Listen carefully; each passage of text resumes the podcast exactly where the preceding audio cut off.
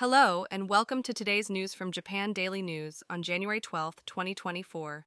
In today's news, we have updates on the transportation situation following the earthquake, as well as plans to strengthen support for business caregivers. Let's start with the transportation disruptions caused by the earthquake. As of 5 a.m. today, there have been reports of damage to roads and impacts on various modes of transportation. The earthquake on the Noto Peninsula has forced some businesses to downsize, leading to adjustments in employment support. The Ministry of Health, Labor and Welfare is considering increasing the subsidy rate for companies providing leave allowances to employees, with a maximum rate of 80%.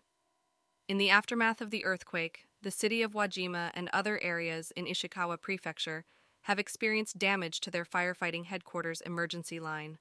To ensure communication in case of emergencies, temporary phone numbers have been set up. Additionally, special measures have been implemented for the victims of the earthquake.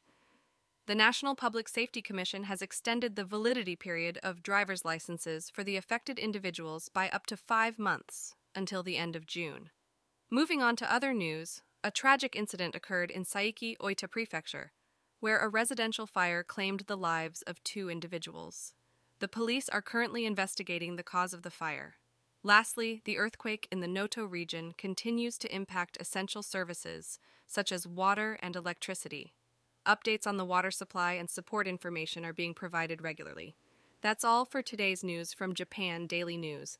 Stay tuned for more updates on tomorrow's episode. And now for the weather. Today in Tokyo, the weather will be sunny with a maximum temperature of 11 degrees C and a minimum temperature of 5 degrees C. Visit japandailynews.com for the news, yen exchange rates, and a daily Japanese proverb.